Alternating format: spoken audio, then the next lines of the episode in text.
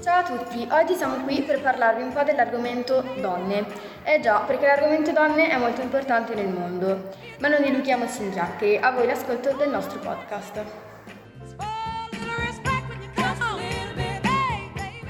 Tuttora non esiste la parità di genere. Eh sì, è un bel problema. Nel 2022 ancora esistono paesi in cui le donne non vengono considerate alla stessa altezza degli uomini e ad essere sincera è veramente imbarazzante. È sempre esistita questa idea della sottomissione dell'uomo sulla donna. Pensate che fino a non moltissimi anni fa neanche potevamo votare compiuti 18 anni.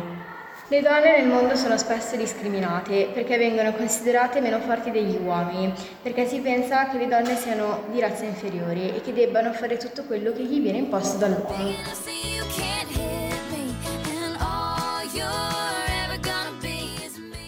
Dice che ormai la parità di genere c'è, esiste. Beh, ci sono piccole cose che fatte magari da una donna verrebbero sessualizzate, invece se fatte da un uomo è normale, come per esempio l'abbigliamento.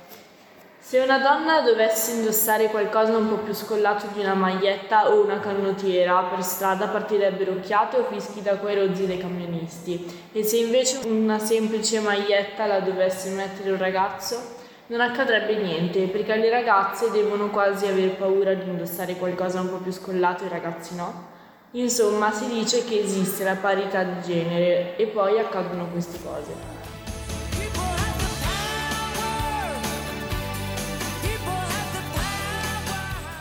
Ora vi parlerò di un avvenimento che è successo un po' di tempo fa. Al telegiornale l'altro giorno ho sentito parlare di un femminicidio accaduto un mesetto fa.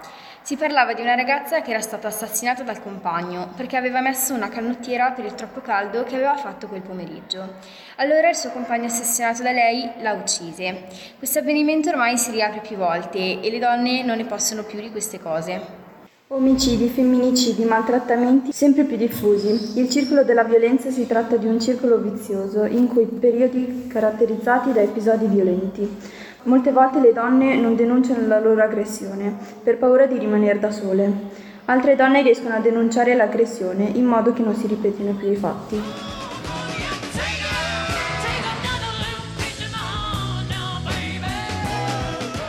In alcune parti del mondo le donne non possono lavorare perché si pensa che loro debbano stare in casa a curare i propri figli senza avere una vita sociale.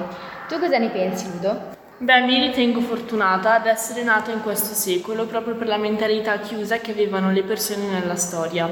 Si viveva con il pensiero che la donna doveva stare a casa facendo lavori casalinghi, curando i suoi figli, mentre l'uomo doveva fare i lavori più duri. Le donne, infatti, non potevano praticare gran parte dei lavori. Te cosa ne pensi, Gabriela?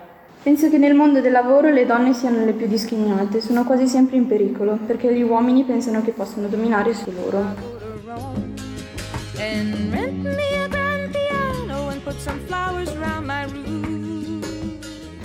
L'8 marzo è riconosciuto come giornata internazionale della donna, cioè una definizione che vuole sottolineare gli aspetti sociali a scapito di quelli veramente mondani. In Italia la prima giornata internazionale fu festeggiata il 22 marzo 1922. Nel 1946, su proposta di Teresa Noce, Rita Montagnana e Teresa Mattei, è stata individuata la mimosa come simbolo ufficiale. Il suo colore giallo rappresenta il passaggio dalla morte alla vita, diventando così una metafora delle donne che si sono battute per l'uguaglianza di genere.